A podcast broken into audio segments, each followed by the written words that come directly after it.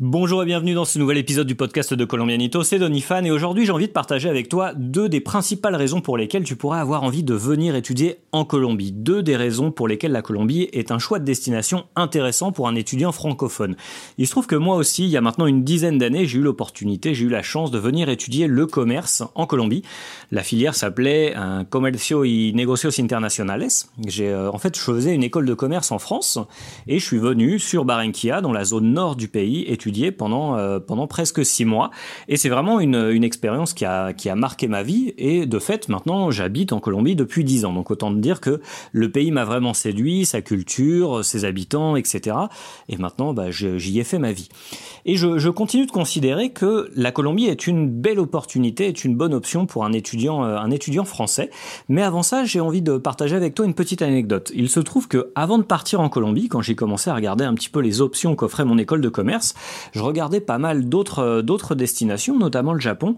Et puis au final, je me suis dit bah pourquoi pas aller quelque part où personne ne va? Je voudrais parler espagnol, etc. Donc j'ai commencé à, à zioter un peu la, Colombie.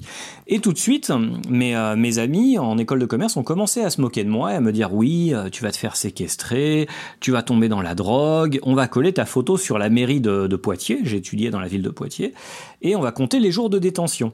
Donc voilà, on a commencé un peu à se moquer de moi.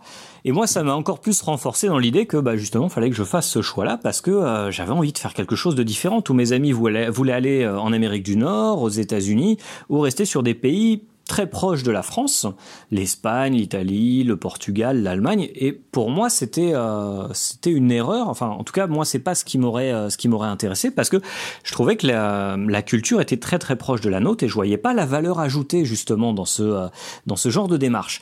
Et c'est là que j'arrive au premier point qui me paraît pour moi être très intéressant pour un étudiant francophone, c'est le fait de pouvoir bénéficier une fois que tu rentreras dans ton pays d'un facteur de différenciation, c'est-à-dire que sur ton CV, quand tu auras la mention euh, Colombie, six mois d'études en Colombie, double diplôme colombien ou stage en Colombie, pourquoi pas non plus, eh bien c'est quand même quelque chose de très valorisant. Et moi je m'en suis rendu compte tout de suite quand je suis rentré en Europe, quand je suis rentré en France, que j'ai commencé à chercher du travail, eh bien les entretiens d'embauche avaient euh, une orientation, avaient une saveur, avaient un style un peu différent. Euh, par rapport à ce que j'avais eu l'occasion d'expérimenter avant mon voyage en Colombie. C'est-à-dire que au, arrivé un certain moment, au bout de cinq minutes, la plupart des personnes qui, euh, qui cherchaient à m'employer ou qui voulaient savoir si j'étais un candidat euh, intéressant pour leur entreprise arrivaient tout de suite sur le thème de la Colombie et me posaient beaucoup de questions parce que forcément c'est une destination eh bien qui est euh, qui, a des, euh, qui vient avec pas mal de mythes, pas mal de légendes, pas mal de préjugés. Donc les gens voulaient en savoir plus et j'avais la possibilité de prendre le contrôle sur, euh, sur l'entretien d'embauche.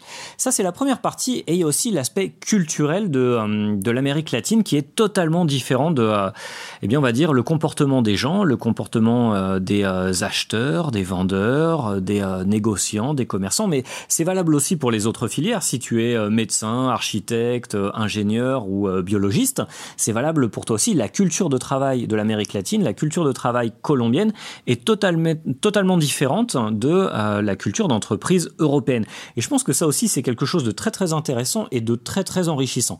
Donc si tu dois partir faire un échange universitaire en Colombie, eh bien vraiment, moi, c'est quelque chose que je te, je te recommande. Enfin, si tu as cette option, je te conseille de choisir la Colombie justement pour ces deux raisons-là. Le facteur de différenciation pour ton CV et la différence de culture qui est vraiment euh, quelque chose de merveilleux et d'enrichissant, aussi bien d'un point de vue humain, académique que professionnel.